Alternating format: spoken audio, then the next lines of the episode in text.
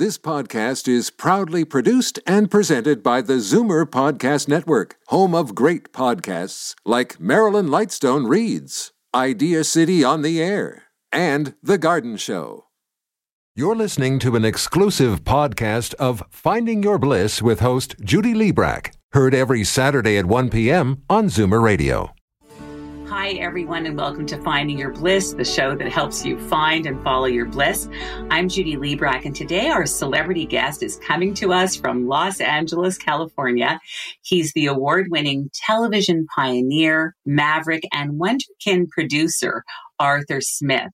He's really a titan in the business, to mention a word from one of his famous shows that he produces. Let me tell you a little bit more about him. Arthur Smith is the chairman of A. Smith and Company Productions. He's an industry veteran and a pioneer in nonfiction television, known for creating some of the longest running unscripted series in history since founding A. Smith and Co. in 2000. With 200 plus shows for over 50 networks under Smith's leadership.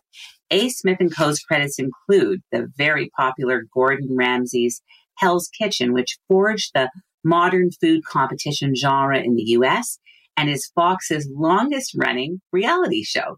Seven time Emmy nominee American Ninja Warrior, which recently aired its 14th season on NBC. Floor is Lava, which hit Netflix top 10 list. The multi NAACP award nominated documentary special Unsung, Welcome to Plathville, Profiled, The Black Man, American Gangster, Trap Queens. So it goes on and on. Here's a great one. Dwayne The Rock Johnson's The Titan Games, Mental Samurai with Rob Lowe, Pharrell Williams, Voices of Fire, America Ninja Warrior Jr., and NFL's Pro Bowl skills challenge. His list of credits is beyond impressive. Smith also serves as chairman of Tinopolis Group, US, the leading TV production and distribution group, which acquired A. Smith & Co. in 2011.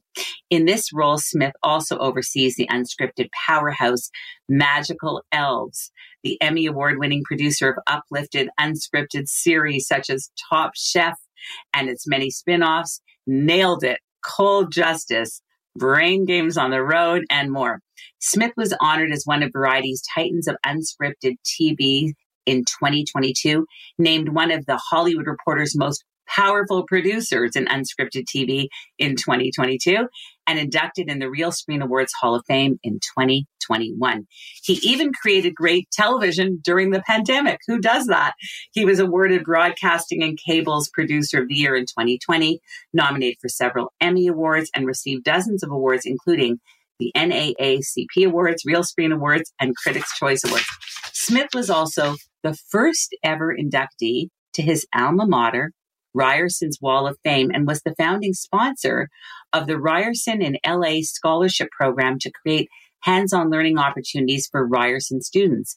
Prior to A. Smith & Co., Smith served as EVP of Programming, Production News at Fox Sports Net. That was a huge gig.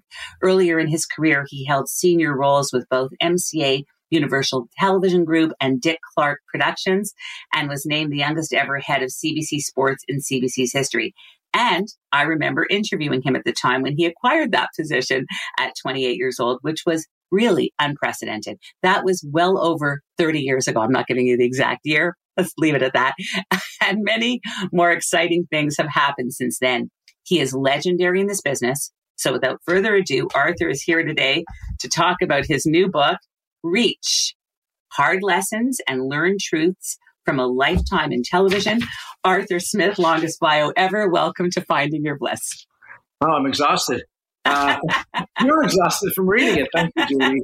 So, so nice to see you again after all this time. Judy wrote this great article about me and in the beginning of my career uh, for TO Magazine, right? That's and, right. That's uh, right. It was funny when when we communicated. I went back and I found the article. And I said, "Oh yeah, I remember." I you know brought me back to that time. Yes. So it's it's good to see you, old friend. I'm glad we're uh, getting to talk today. I'm so happy and so delighted to have you here. I love, Arthur, that you called your book Reach Hard Lessons and Learned Truths from a Lifetime in Television, something you've really done your entire life. And I think a lot of this began at nine years old when you moved to a new neighborhood in Montreal called Hampstead.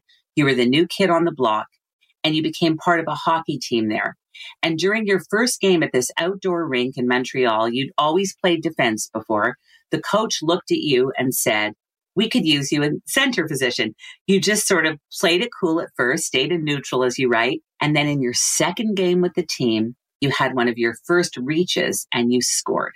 And as you write in the book, you were caught in a swirl of backslaps and congratulations from your new teammates. And as you write, it was exhilarating to be so suddenly accepted and validated on the back of this one play. How has that confidence followed you and shaped you in so many aspects of your life? Yeah, no, it's it's it's interesting. It, it's funny how that one moment when I was nine years old really changed the course of my life. And when I think about kids, I think about raising my kids and how those critical moments when you're young impact you forever. You know, I was a very, very shy kid growing up, extremely shy. Hard to believe when I tell people that, you know, considering how the outgoing person that I became. But prior to that moment, you know, I was, like I said, very shy and it, it kind of brought me out. And uh, that reach was kind of forced because they, I was the new kid. They needed someone to play center. They put me at center and then magic happened and it brought me confidence and the funny thing about you know when you gain confidence at a certain moment sometimes it creates this positive momentum and i think that's what happened to me and when you're nine years old you don't realize what's happening in your subconscious it was only when i look back and i really trace every step from where i am today to all the all the moments that have happened along the way you know including my early break at cbc including you know being in a movie. In the first movie I, I, I, used to be an actor but the first movie i auditioned for i got a part. All these things i, I trace back to that one moment. That's amazing. And um, yes no, I was going to say that confidence you parlayed into many sports, not just hockey. And also, as you say, into your first acting gig at summer camp when you played Kenickie in Grease. Oh. And what was that like the first time you got on stage? You had been a shy kid, you were yeah. becoming a star in sports, but like now you're standing on a stage. What was that like for you? Well, the, the, feeling was very similar to what I, I mean, I love sports. You know, I developed this love of sports and was good at it. So, you know, from that moment on, you know, I say in the book, like, you know, not only did I move from defense to center, but I moved to center, like being the person who wants to be the person who has the ball, the puck, the last moment, who wants to be relied upon. And that's why acting felt so natural to me. And that's why I started trying out for things and getting these parts and things like that. And it felt very comfortable. And for the you know for the longest time when I first moved from Montreal to Toronto, I really thought acting was going to be my career because I had in the summer before I went to college, I you know I tried out for a film. I actually went out to be an extra for a film. The story's covered in the book, so I won't take you through it. Read the book. But anyhow, um, but I went out to be an extra because I thought they were shooting a movie, and I got pulled out of line, as luck would have it, and ended up reading for a part and ended up getting a part in a movie never ne- never been in a movie before, never been an extra in a movie before, and here I was, and I, and that led to another movie, and that led to me thinking maybe acting is my jam. But the thing was is that prior to applying to Ryerson, now Toronto Metropolitan University, TMU, I decided that I didn't want to go to acting school and uh, I wanted to learn something a little more practical. And um, so I went into, you know, TV and film at Ryerson and I'm going to keep calling it Ryerson because it's so stuck in my I know, brain. I know, it's hard. apologize. but anyhow, and, but all that time I really thought I was going to continue acting. And then when I moved to Toronto, I was I was doing sitcoms with the CBC. I did a show called Hanging In for the CBC, a show called Flappers. I was in a television commercial for Canada's Wonderland. But what I didn't realize what was happening is that my my focus started to change, and I really started to really love producing and directing. And and then I realized that was more me. There's still a there's still an actor inside of me, uh, yes. which comes out every so often. I still find a way to use that training or that part of my personality when I'm selling shows, pitching shows, dealing yes. with talent. And I still do, you know, some voiceover work during the course of the the year. I still do a lot of voiceover work on a variety of things. So, but uh, producing producing is is what I was meant to do, and that's that's where I found myself. You know. It's your passion. It's interesting because at the beginning of your life and career, you always had these three passions acting, television, and sports, mm. all of which ironically have come together. But so, and as mentioned, you were in Hanging In, Flappers. Your big break, of course, was in Pinball Summer, where you played that John Travolta type character like in Saturday Night Fever. And you even did summer stock playing a lead in Death Trap. You got a great review from a theater critic in the Montreal Gazette. But ultimately, you came back to your mother, your beloved mother, Goldie's refrain. After every good thing she would say to you, there is more for you, Arthur. Yeah. And you kept reaching. And that summer stock show was your last performance as an actor before radio television school, Ryerson. And we're going to get into all the exciting things that happened and where you landed up before you even graduated, which was unheard of, unprecedented. But I just want to go back to your parents for a minute because one thing I've noticed, Arthur, with every celebrity or a very successful person, there's often a happy childhood in the background happening. And you certainly had that with your father, Saul, your mother, Goldie. And I'm just wondering if you could tell me a little bit about your mom who thought of you as a favorite son. It's sort of a joke, but it was my Arthur and yeah. what a relationship. And the same with your dad, Beyond. You even yeah. named your company a similar name. Yeah. Right? Yeah. Well, yeah, no, when I just got the chills as you were talking about my parents because they're they were special and I was very fortunate and uh, you know when I talk about reaching you know I believe in the power of reach and and this that you only realize your full potential unless you extend yourself beyond what you think you can do. Sure. And it's much easier to reach when you're reaching from a strong foundation. And that foundation was my parents. And, you know, they encouraged me, they supported me, they believed in me. And if you make a child feel special, then they start to think that they are yes. or that they might be. Yes. And uh, believe me, my parents brought me down to earth many times, made sure my head was not exploding, especially during those acting days when I was getting parts and things like that. But yeah, there was such a force. And my, my mom, you know, I call her the coach because she was the one who really managed, kind of managed my emotions during, you know, uh, you know, during all my ambitious times. She was, she was, you know, encouraging and she was there for me. And, you know, she was the one I bounced off of. My dad was my role model my dad was like whatever I did was fine with him, but he was my role model. He is the person. He's you know he is he is the greatest man I will ever know. There is nobody like my dad, and yeah, he was. And the thing I learned most about from my father, which I'm not as good at, I want to be, I strive to be, is gratitude. And I say that, you know, my dad and I could be sitting in a deli and we could be each having a sandwich and it'd be the exact same sandwich, but somehow his sandwich tasted a lot better than mine and it was just because he was just so he was so appreciative of everything that that he had yeah. and you know always cheerful always telling a joke and they were they were an interesting combination because i'm i think i'm part like my mother was actually the more ambitious one but you know it was a different time and you know she lived a lot of her ambition through me not that my dad wasn't ambitious but he was more he was more content with everything that happened in his life although he was mm-hmm. very a very successful businessman he was, you know, it was all in the, you know, the pursuit of providing for his family. Yes. So, I mean, I mean, like amazing parents. Now, you know, when I talk about, I was fortunate to have great parents, and and uh, that foundation, you know, created this security that allowed me to jump off from that. But you know, not everyone's blessed with that. But that doesn't mean they're doomed from the start. A foundation can be built in other ways. So whether it's friendships, whether it's siblings, what you know, whether it's whatever relationships, and you know, you can you can build that support structure. But it's yes. you know if you're on unstable ground, it's so much harder to to put yourself out there. So mm-hmm. uh, I was gifted with great parents. And I think you reciprocated in a big way. And we'll get to it because I don't want to mm. jump ahead of everything, but some fabulous stories of some wonderful things that you did for your dad, season tickets, which are almost impossible to get at the Montreal Canadiens hockey games, and many other things that we'll, we'll get to. But it, it's pretty incredible. So let's go to here you are. You're 22 years old and you're about to graduate from Ryerson. And many of your colleagues or your fellow students are applying for jobs as pink collar workers everywhere and applying to 20 different positions. And you had this sort of motto, this idea that you'd rather just apply to one or two that you really wanted. And your mm-hmm. dream, what you set your sights on was to be working as a producer at CBC Sports. Now, everybody thinks about that, but who gets that? That's not an entry level position. And in fact, there was a position floating around that was offered to you for $12,500, I believe, at a radio station. Yeah. Uh, that that was offered to you, but you were holding out, and you showed up at this guy's office, Jim Thompson, mm-hmm. who was the executive producer, I believe, of Sports Weekend on CBC and you asked if you could meet him. And I think the secretary kind of looked at you like, what? Like, he's, he's a busy guy. He's in a meeting for, you know, hours. And you said, I'll wait. And you charmed her. And he came out and you shook his hand and you said, My name is Arthur Smith. I was first in my graduating class. Can I have 10 minutes of your time? And he said, I'll give you 5 mm-hmm. And you emerged an hour and a half later. What are mm-hmm. your memories of that meeting at 22 years old, just short of graduating? You hadn't even graduated yet. Mm-hmm. What do you mm-hmm. remember about that day?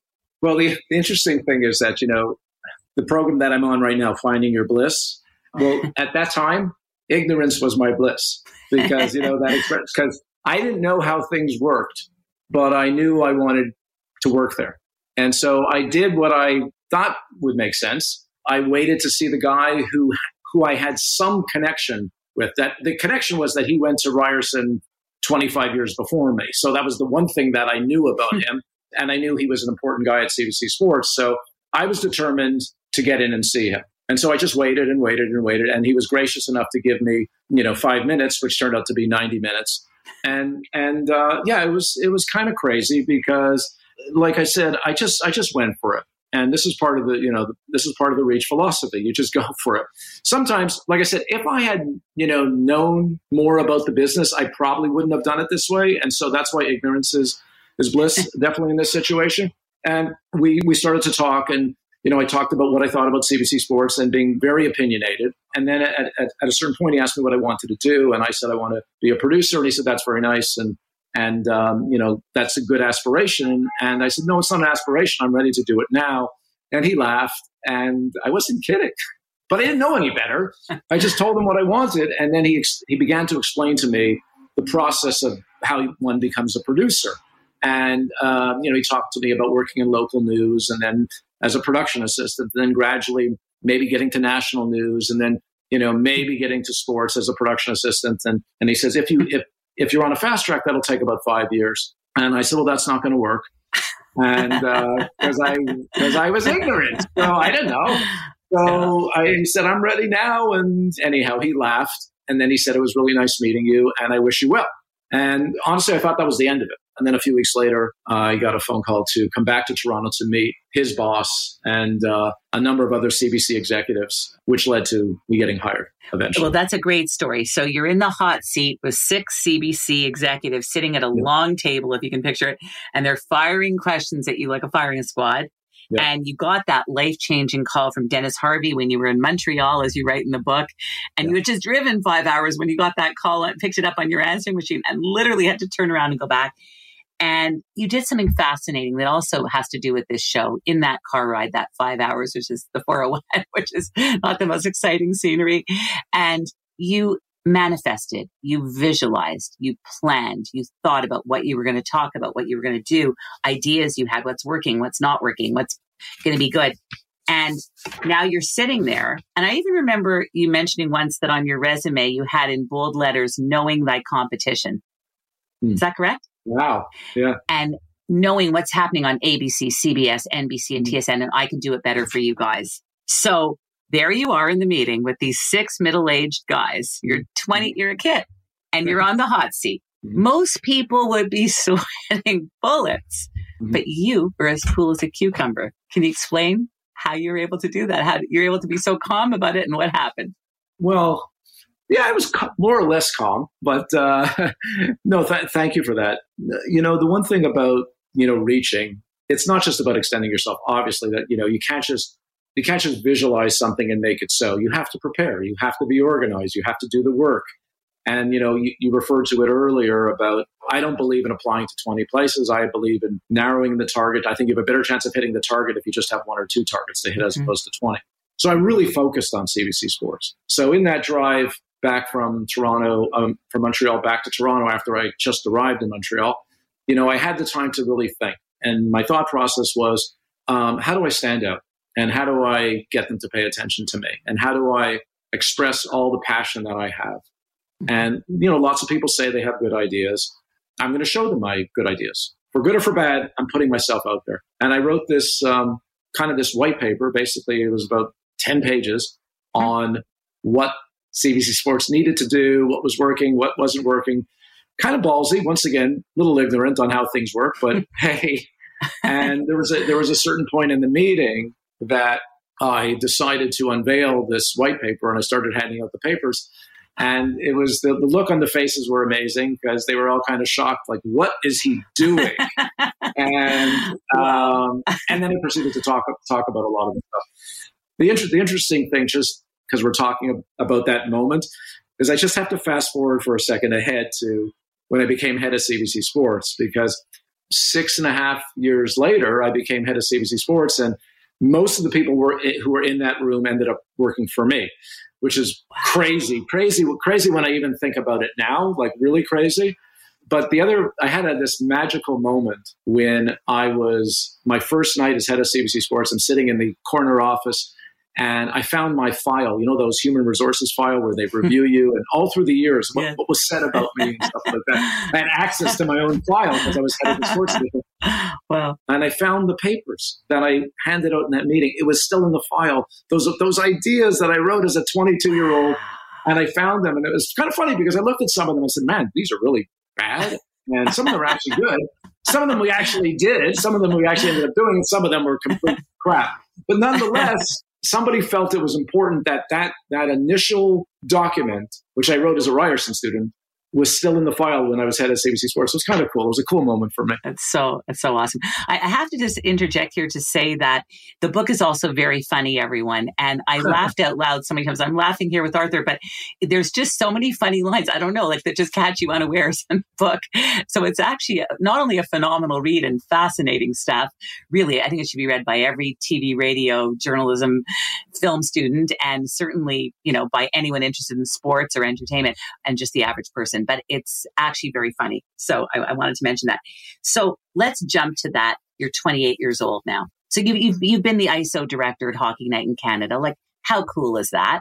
You've done all these amazing things that people only dream of. And now they come to you and they ask you to do this gig at 20 years old. And this was around the time that I interviewed you. Everyone was calling you Wonder Boy, Wunderkind, because who at 28 is the head of CBC Sports like Dennis Harvey? Like it's it's really unheard of.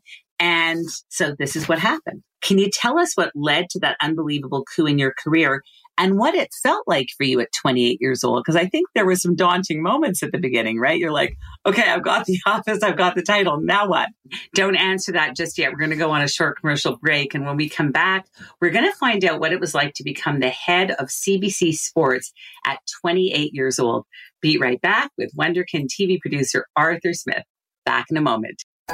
Finding Your Bliss is brought to you by Create, Canada's leading fertility center for over 25 years. Create is here for anyone struggling with infertility or in need of assisted reproductive technology to have children.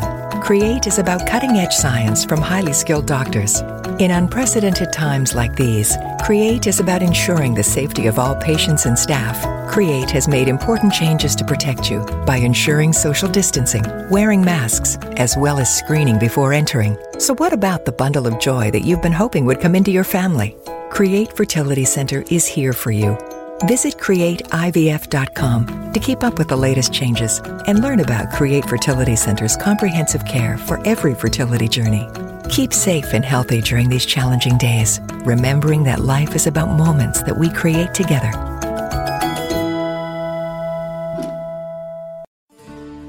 We are back, and this is Finding Your Bliss on Zoomer Radio, AM 740. And just before the break, I was asking TV producer Arthur Smith what it was like to run a whole sports network at the age of 28.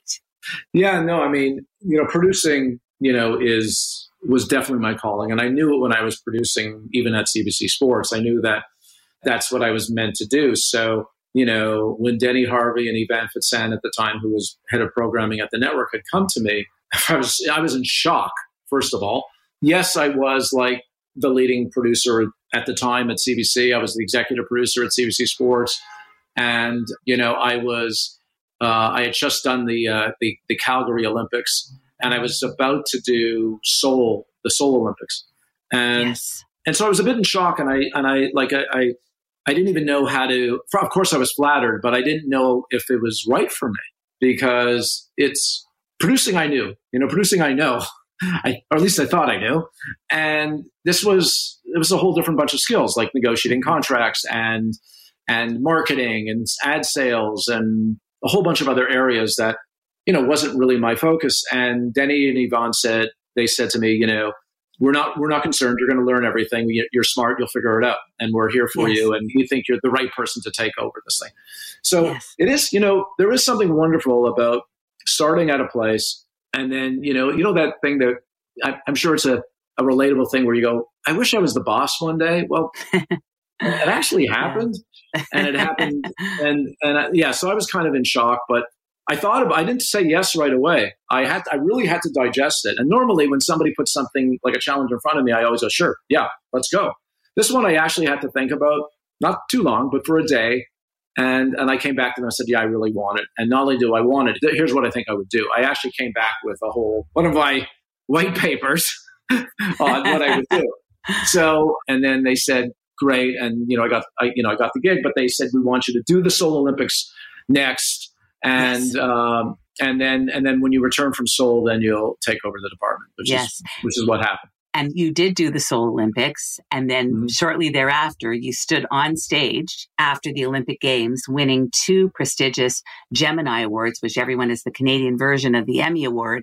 You won one Gemini for Best Sports Event for your overall coverage, and one for Best News Coverage for Ben Test Positive.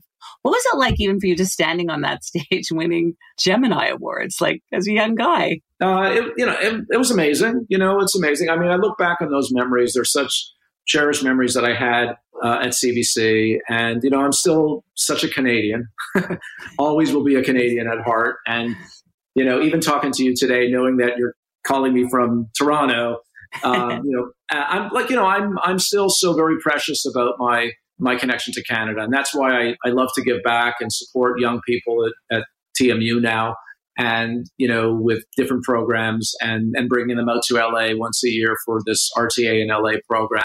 And so um, yeah, it was it was amazing. I listen, I that Olympics because of what happened, what unfolded with Ben Johnson and and everything else that happened at that Olympics was definitely even when I look back on my entire career, it's still one of the mm. highlights of my career mm. because of all that transpired. And uh, I was very honored. I was very honored, but you know, winning the best sports coverage, I had a really good feeling about it. But when we won best news coverage, that that was you know something I never thought of. But the fact you know we told the story and broke the story of how what happened with Ben Johnson testing positive and you know our great Canadian hero testing positive, um, yes. and and and the story that followed. And so winning that news award was a little extra special because it wasn't, you know, I was there producing a sporting event. Little did I think I'd be even nominated because it wouldn't make sense that one would be a sports show would be nominated in the news category. Yes, yes.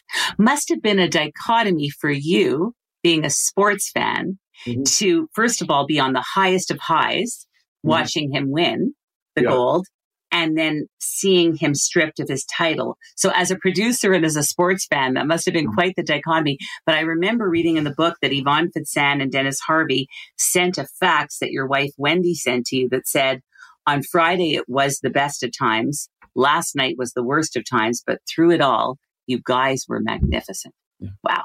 Doesn't get any better than your, you know, the big shot saying that about you, right? Yeah. I still have that fax.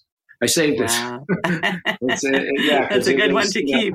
There, there, were, there, were, there, were, there were times, especially in the aftermath, when we found out, and we kind of st- we stopped covering the Olympics, and you know there was a lot of questioning within our ranks about what I decided to do, and even some people I highly respected and people who were mentors for me earlier in my time at CBC had come to me and said, Arthur, you got to get back to covering the games. And I I was just so convinced that this story was the story that had to be told to Canada, and and and the games would have to wait. Would have to mm-hmm. wait. We would get back and we would do it. But I, but I, you know, it, it, it I just trusted my gut on that. And the the ironic thing about it is that you know the night that Ben won the medal was the highest mm-hmm. rating highest rated night in Canadian television history. The night that he lost the medal was the ratings were even higher. And so, uh, which was kind of crazy. So, not by a lot, but it's, it's just the fact that they were even on par with each other. So, we knew that's what Canadians wanted to see, and it was exhausting. It was oh, exhausting. Oh, and you say you sleep when it was over because I remember you once telling me that before the Olympics, various Olympics that you covered, or the Commonwealth Games in Aspen, Colorado, if I'm not mistaken, that you would work out for two weeks. You would get yourself into the best possible shape because mm. you knew that it was going to be four hours sleep a night and you had to be at your absolute best to mm. prevent the cold rather than cure it. Yes? Yeah, I mean, uh, listen, I, uh, I am a big uh, workout kind of person. I, I was up at 5:30 this morning working out. I work out every day, and honestly, I need the stamina for for what I do now and what I've done. It's just part of part of my routine. When you're doing an Olympics or something like that, you know, you really don't have time to work out. There's no there's no time in that day, so you got to you got to go in there in pretty good shape. At least I I needed that. And and in Seoul, I was sleeping two to three hours a night. I wish I got oh. I wish I got four. I never got four. And during the Ben during the Ben Johnson from you know he won the medal and three days later the medal was taken away. You know the night that that the or the day that the medal was taken away or when I when the story broke was in the middle of the night. I got the call. So I was up for like 33 or 34 hours straight. Mm. And uh, I eventually passed out in the control room uh, like, the, like the following day. So um, you know, uh, I don't recommend that, but it was just, it was, an, un, it was an unusual 72 hours. And, you wow. know, I, uh, yeah, it was, it was, uh, Crazy. it was exciting and challenging. And you're right. I mean, as a Canadian and as a sports fan, I was so thrilled that, you know, when Ben won the, uh, sure. you know, he set the world record and he beat Carl Lewis and we had all this huge buildup coming into the game. So I was completely thrilled that, that it happened. I remember our control room was erupted, like because we were all reacting as Canadian Canadians, and I literally had to say, guys, you know, keep it down because we're doing a show. We're all, we're all doing a live show. Like I couldn't, I, you know, I was yelling out directions, and people couldn't hear me because everybody was yelling so loud because they were so excited. And um, and that was replaced three days later by the most gloomiest, saddest tears in people's eyes when we had to break the story. Here we're delivering the news to the nation, and you know the nation was going to be hurt by it but we were just doing our job. So it it's crazy. Brian Mulroney even called you. It's in the book. So I'm not going to tell you the whole story now, but he yeah. even called you when you're in the control room asking to speak to Ben. A very funny story mm-hmm. in the book. You got to read it to find out what that is. A couple of years later, so all this is happening. There's this whirlwind going on, and you got married. And it's so interesting that you're a sports guy, but you're surrounded by women, your two sisters, your wife, Wendy, your two daughters. What's it like living in a house of women? And can you say more about how Wendy was your biggest reach that, as you write, yielded life's greatest blessings? Hmm. Well, it was amazing. I mean, I, my, my, my two sisters, who I still speak to every day, mm. and my two daughters, who are both in the entertainment business, one of which is downstairs right now, who she works in development. The other one is in post on a, she's a supervising producer on a show. So they're both in the, they're both in the, in the business. Well, they kind of grew up on sets and somehow it kind of, they saw how much I was joy- enjoying it, I guess, and decided to go into it. Not right away, because I didn't tell them, I let them choose their own path. It just ended up in it. So, but it's great that they are. It's fun. But um, I, I love having the women in my the women in my life are you know as as you could probably I don't know if you remember but or saw or noticed but the dedication and you know of course I dedicate the book to my parents but yes. the the other people I dedicated are, are, to the five women in my life my yes. my wife uh, my two sisters and my two daughters because Beautiful. they're you know critical. They're my support. And by the way, they they they're also a great focus room. I just I just love bouncing things off of them. Uh, you know, it's funny because none of these five women are huge sports fans. Um, right. And I, you know, Fox Sports, I, you know, ran Fox Sports, I had a programming production there, and CBC Sports, and but you know, when I was every time I produced something I always thought about how I could reach out to them, how I could connect to them. And so when I was producing sports, I was always thinking about my mom and my sisters and my daughters. And it, it affected the way I produce shows because my style is always about television that makes you feel something. Mm-hmm. And, mm-hmm. and so in my sports, and that's why I gravitated to doing Olympics and things like that, that I wanted to get you vested in the character. I want you to get rooted. I wanted you to feel something and that's you know that led to American Ninja Warrior. There's no there's no logical reason why an obstacle course show should be on prime time and on NBC. So, um, but we created this obstacle course that's kind of a metaphor for life, and then we tell the stories of the people and why they're uh-huh. running it, and it's a whole, which broadens it out. And it's funny because when I think back on, like, especially my daughters, they're not huge sports fans. One's a little bit more than the other, but they love sports movies. And mm-hmm. what is it about those sports movies? Well, it's they're aspirational. They're emotional. They're you know they they're just great. They're great. Uh, success stories or interesting Yes. success stories, full of drama, ups and downs, and things like that. Sports is a great reality show. That's so um, I'm completely off topic. I can't even remember what your question is. I started, talking about, oh, I started talking about the women in my life. Yes. The women, the women have yes, been good. yes, yes. No, The women have been yeah, good. like I said, they're they're my everything. What can I tell you? It's the best. It's the best thing. I it is it is everything. You're so right. So now you've done all of this. You're still a young guy, and then Dick Clark Productions happen, and you become a VP there. And I love that your mom came Hmm. to that interview with you in California. That made me cry, actually, waiting in a building nearby. What were your memories of that day? And can you take us back to that pivotal meeting in your life? Well, you know, it was interesting. In, in 1984 was the first time I was ever in Los Angeles, and I produced the LA Olympics. That was the first Olympics that I had done. And I remember calling my parents and saying, "I'm so happy here." Hmm. And the, and I was my first time in LA, and I, you know, being a an aspiring producer, getting to it, just being in LA and working there during the '84 Olympics. And I I said to my parents, I said, "Someday I'll be back." And they go, "What do you What do you mean?" like to visit? No, I go. I mean, I don't know, but I feel like I'm going to end up here someday. And they go, you're, "Is there something you're not telling us?" And I go, "No, I just, I just have this, I just have this feeling that Yeah. somehow I'm going to end up here." And so when I ended up going for my interview with Dick Clark, it was, it was very surreal, obviously. And and I grew up watching Dick Clark like a lot of people, and I always admired him because he was so natural on television and he was also an entrepreneur and I knew his story about how he built his company and everything else like that. And just like CBC was my target way back when, Dick Clark was my target when I decided that I wanted to do other things besides sports. And I looked at his company and I looked at him and I didn't, you know, the story of how I got the interview with Dick Clark is I wrote a letter to him. and and uh, it was it was a long letter and I wrote it when I was in France on a survey for the Albertville Olympics and I just got up in the middle and I couldn't sleep. And I had been thinking about him, and I wrote wrote him this letter, and then I got a letter back saying, "Come down to LA and meet me." And so it, it- it's funny because Dick Dick told me that it was the uh, the best letter he had ever received, uh, which was quite the compliment, and and he just had to meet me based on that letter. So it was, yeah. And, and Dick and I uh, we hit it off, and he he clearly like Denny Harvey. Him and Denny Harvey are probably the biggest mentors in my life, Hmm. and uh, Wow. and Dick, Dick and I stayed friends long after I left the company, and we found ways to work together and talk, and up until he he passed away. And yeah, he was special, and I and I learned a lot from him. I learned a lot about running a company. So much of what my company is today, there are similarities to it to the way Dick had run his company. Wow.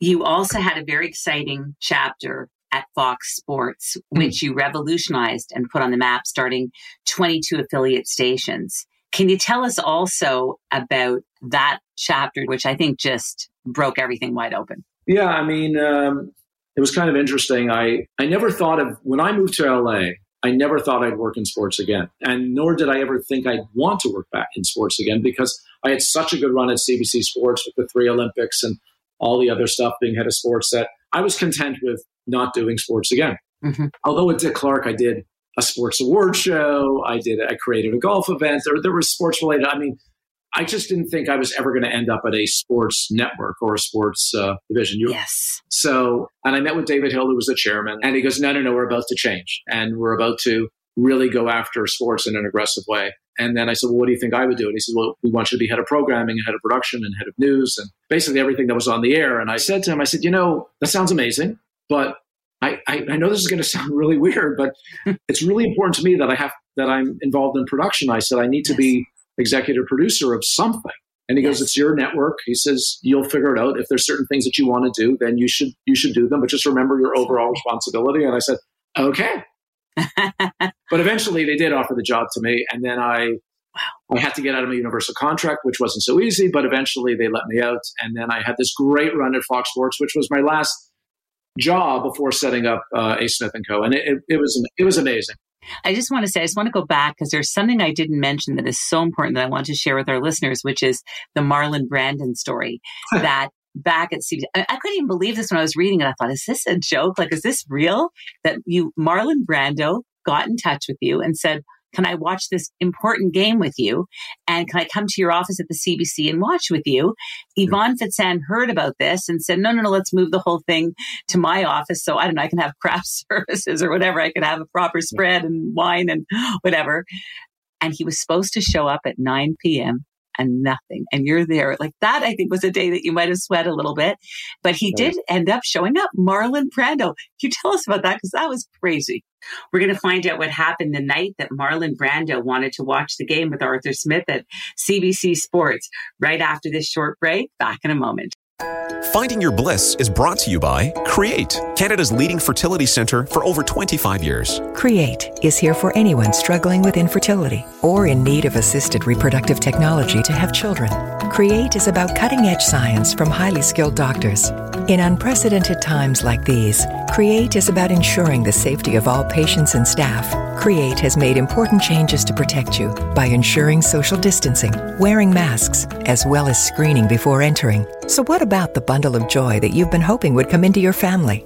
Create Fertility Center is here for you. Visit createivf.com to keep up with the latest changes and learn about Create Fertility Center's comprehensive care for every fertility journey. Keep safe and healthy during these challenging days, remembering that life is about moments that we create together. We are back, and this is Finding Your Bliss on Zoomer Radio AM 740. I'm here with Arthur Smith. Arthur, can you tell us what happened that night with the legendary Marlon Brando? It was completely crazy, and I thought, you know, when he was supposed to show up at nine o'clock, it was for the it was for a Mike Tyson fight. He was a big fight fan, and, and I at CBC had gotten the rights to to a Mike Tyson fight, and we were we were showing the show on a delay, so we were taking in the feed live that night. Anyhow, so I had told I had mentioned it can mentioned it to Ivan, and Ivan said, as as you correctly pointed out, he said, "Let's do it in my office," and I said, "Okay." So anyhow, just to um, keep it short because it's a crazy story that I think it'll be interesting for readers to see in the book. But uh, yeah, there was there was these two hours where oh, when like I was waiting for him to show, but the Tyson fight hadn't started. But he told me he's going to be there at nine. And my boss, Ivan, was looking at me like I, I had just been set up, that I had just been yeah. punked. Thankfully, uh, Matthew Broderick showed up at 11 and he brought uh, Matthew Broderick. I said, Matthew, Broderick. did I say Matthew Broderick? Yes. yes Matthew Broderick showed up Matthew Broderick showed up with Marlon Brando. Oh my Penelope, God. Penelope Ann Miller and Bruno Kirby and the cast of The Freshman, which was uh, a movie that was being shot in Toronto at the time. So not only did Marlon Brando showed up, Matthew Broderick showed up, Bruno Kirby, Penelope Ann Miller, and the producer and director uh, Lobell and Bergman, their producing directing team. And it was an insane night. You gotta you gotta check out the book to to, to, to, hear about uh, that. To hear about it. I know it's so funny. It, it's so funny. Like as we're talking about these names, sometimes I like I think about to, you know, from Marlon Brando to Dwayne Johnson to Gretzky to Magic to Bird to Little Richard, to Clark. I mean, it's kind of like a Gump like David Foster. You had you had me a David Foster. I mean, all, all of oh, them. Yeah, Simon Cowell. Oh, I'm not going to share the Simon Cowell story, even though I'm dying to tell that story because I okay. I just have to say this one part. You have to read the book, but there is this cool thing that you did you're involved with celebrity duet, Simon Cowell. He'd already yeah. become famous for American Idol, and you're doing this thing. And he hadn't seen the opening, the opening, the bumper, the montage to, to the show. You didn't want him to see it and get all worried about it the day before. But anyway, someone said you got to show it to him, and he wasn't loving it. And what, what he was not loving was he said he didn't feel it. He wasn't feeling it. And then you magically turned around a day before the show. I don't know what you did, but you made him love it. So just very briefly, what did you do? You have to read the story in the book, guys, but the book Reach. But what did you do to turn Simon Cowell around? Yeah, there was I just you know rewrote the script a little bit, re-energized it. It was hard because when someone says they don't like it and they're not feeling it, those are po- like those are the two worst notes you could possibly get. so I had to try and interpret what he what he wanted at the time. But you know, Simon was was clearly the biggest star on the Fox network with American Idol. And in, in, in his own way, he was reaching for his next goal, which was being a, an, outstanding producer. And so, you know, there was a lot on the line for him too. However, the notes, you know, I had to, I had to work it, but it, it all turned out okay. Uh, yeah, as Judy said, you should read the story and how it unfolded. I have to read. You have to read it, but it's a great one. Yeah. I have to. Okay, and I know we're running out of time and there's so much more, but I'm just going to say one of your biggest reaches was the, and the, with the biggest yields was when you left Fox and started your own company. I just want to say that A. Smith and, and Company and Co. But what I want to say was so cool about you is that you were ethical and you did it in a great way because they wanted you to stay longer and you did. And that actually elicited you getting 60 episodes of your first show. You got to see this. You had a gig yeah. and, a, and a show before you even moved into the building in yeah. Santa Monica. So how cool is that? Just briefly, what has it been like to have your own company and be making hit shows like Hell's Kitchen that's been running for a million years, American Ninja Warrior, now the Titan show, on and on. Just briefly, what what is it like having your own what's the word called shingle on the door and doing the and being your own guy? Like, wow. Well, it, it fits like a glove for me. You know, it kind of feels like the place I should be. You know, it's funny because the company is now 23 years, which is the longest job I've ever had by far. It certainly doesn't feel like that. When I think about, you know, CBC and, and Dick Clark and Universal and Fox, they all kind of feel like this almost the same length of time, including A. Smith and Co. But A. Smith and Co. is much longer than any of the other ones. So that gives you an idea of how I feel about it. It's it's it's been great, and really all the things that that I had done before starting my company prepared me for starting my company. So running a sports division, being a producer, uh, running a network, being uh, being at a studio, all those things, you know, were, were great training to set me up to be to running my own production company. And you know, but I really didn't have much of a strategy. A strategy. I just knew that I, that's what I was meant to do. That was the work I wanted to do. And because I liked everything, and you could tell by my background, I was in sports, I was entertainment, I was doing award shows, variety, comedy, all that, all the stuff, that I kind of loved everything. I really did. And so having my own company allows me to do some very different, wide, you know, big, wide variety of programming. So Hell's Kitchen that we do on Fox is very different than American Ninja Warrior, which is very different than the doc documentary series Unsung, which is very different than the TLC show Welcome to Plathville, which is a docu soap. And so, like, you know, we've done game shows, we've done music shows, talk shows, and I love it all. You know, everything is in the nonfiction space because that's my that's my jam. I I love I love nonfiction, and um, I hesitate to even call it reality television, which I talk about in the book because yes. reality it, to me is is a much narrower definition of what we do. We do everything in the in the nonfiction space. So um, you, you even yeah, you even almost you even almost created this genre because one of your first shows was The Swan, which was the first of its kind, highest rated makeover show of the season, outperforming reality shows everywhere. And you're going to have to read the book because we don't have time to talk about that. But there's a great story about the Swan in the book as well. Of course, now there's the Titan Games with Dwayne the Rock Johnson happening. There's so much more. You have to also read the story about the Great 18 your dad, I'm just going to briefly talk to you about this. You taking yeah. him in a private plane to the 18 golf courses for that incredible show. You even got him a job on that shoot. what a special experience to have that time with your dad. Just briefly, can you tell us what that was like? Yeah, I mean, it, it, this this happened during my time at Dick Clark Productions. I I created this golf show called the Great 18, where we the four of the best players in the world play one hole at 18 of the greatest courses in America. And it certainly wasn't the biggest show that I had ever done, but probably one of the most special in a lot of ways. And what made it special is that my dad, who was an avid golfer and lover of golf, came on this incredible journey. And we went 10,000 miles in four days. And we played all, you know, we made all these stops with the greatest golf courses. And we had this dream foursome for golf fans. We had John Daly, Tom Kite, Davis Love, Fuzzy Zoeller, who at the time were the best golfers in the world. And my dad was with me the entire time. And he was, mm. he was so funny because his job was, he was the head marshal. So at every, we, we literally flew from one location to another. We would go to four or five different locations on a day on this private jet with the players, with the crew, mm. you know, landing in one city, going to the next city, you know, from the Island Green in Florida, all these famous signature holes, finishing at the 18th hole at Pebble. And my dad, as the honorary marshal, there was he would corral all the volunteers, which would be basically the crowd control at these at these mm-hmm. golf holes. And so you'd see my dad, you know, with the quiet please signs. He's in the background. he has as much screen time as the players. And you know, it was it was amazing because it was such a great adventure. It came out of my passion for golf, but it was such a great blessing to have my my dad there. And you know, mm-hmm. as my dad got older, even when he was at, in, uh, I'm going to get emotional, even when he was at in, in, the hospital at the end, at the end of his life, he'd be having a bad day, and we would talk about the Great 18. And I'd say, Dad, you remember you and I walking up Pebble Beach together, arms around each other? And uh, there's a, there's actually a picture in the in the hardcover of the book uh, of me and my dad, and uh, with our yeah that scene of me and him walking up Pebble Beach together. Years later, and this is not in the book. Years later, I called my dad and I said, Dad, I you've never played Pebble and you're a golfer. You got to play. He goes, Yeah, no, I'll do it sometimes. I said, No, no, no. This is what we're, we're going. And you, and my mom played golf. And I said, We're going. We're, we're going to play.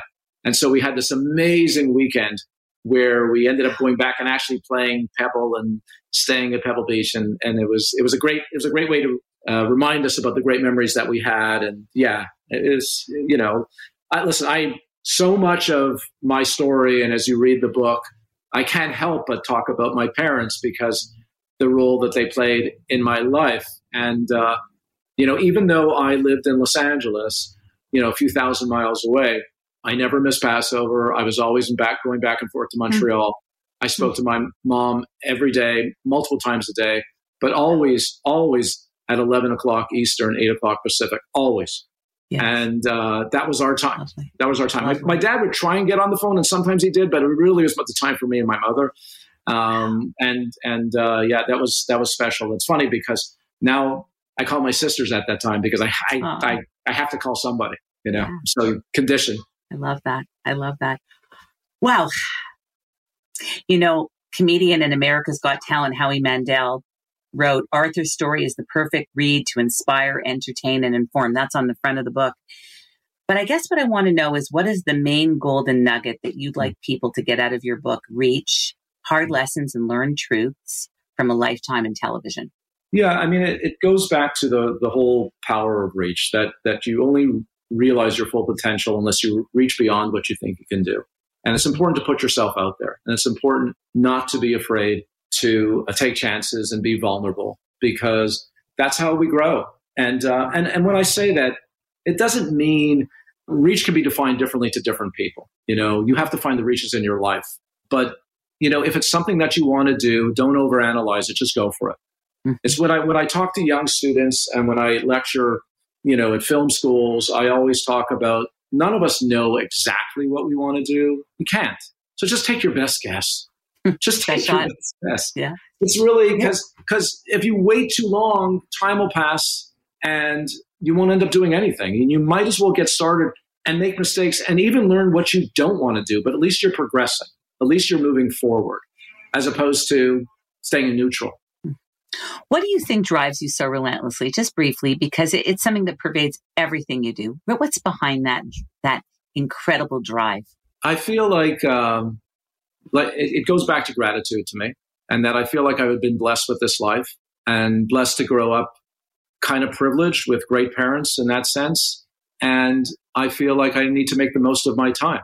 And uh. I have this I have this saying which drives people crazy. I say impatient people get there faster. So, uh, yeah. so I'm impatient because I believe time is is such a valuable commodity that I never want to waste it. Mm-hmm. And uh, it's just such a great ride. And even if even if it's uh, it has its bumps along the way, it's still exciting. And listen, I don't want to like you know mislead anybody because I've had my share of disappointments. I've had my share of things that didn't go my way, and it's not it's not a smooth ride to the top. It's a bumpy ride and filled with angst and disappointment. But that's how you appreciate the good times too, right? So absolutely, I, absolutely. I, um, yeah, I just, I just, I love, I love movement. I love movements. I get excited about new things, and and that's and that's why going back to having my own company, it's a it's a great playground for me to to play because you know we do a lot of things that we're we're passionate about, and uh, you know, I just worked with the NFL on reimagining their Pro Bowl games, this thing that they do uh, prior to the Super Bowl. It was just so much fun, such a passion project, just so much fun to do that. But yet again, we're also doing this feature documentary on this adventurer, completely different things. And I hmm. love both of them. I'm excited mm. about both. So right. as long as we're making, as long as we're creating, as long as we're putting something out to the world to enjoy, to feel, that's good for me. That's that's all I want. What is bliss for Arthur Smith? Well, it's my family.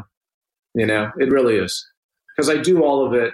You know, it's like I read something. I read something the other day, so it's not mine, but it kind of it kind of registered with me. And it was said by Scott Galloway. Scott Galloway, in his book uh, "The Algebra of Happiness," said something along the lines of like all of his accomplishments until he is sharing it with the people that he loves are in pencil. and as soon as he starts sharing it with the people that he loves, they, it becomes it goes to pen. It becomes permanent, and and it kind of like all of this, everything that I do, it comes back to my family. And um, if my family's not watching, or my family's not into it, or my family's not benefiting from it, uh, indirectly or directly, yes, of course I do this for me. It is my career, but it wouldn't be anything without them. It would mean mm-hmm. nothing without them. Wow. That's lovely. Thank you, Arthur. This has really been an honor to have you here. Just an absolute delight to spend this hour sitting down with you. Thanks so much, Judy. It's been it's been fun and, and kind of emotional as I've gone through it. I'm going to ask you this because I want people to get the book. What is the hmm. best way for people to get the book reach and to connect with you on social media? Um, well, Reach is um, available wherever books are sold.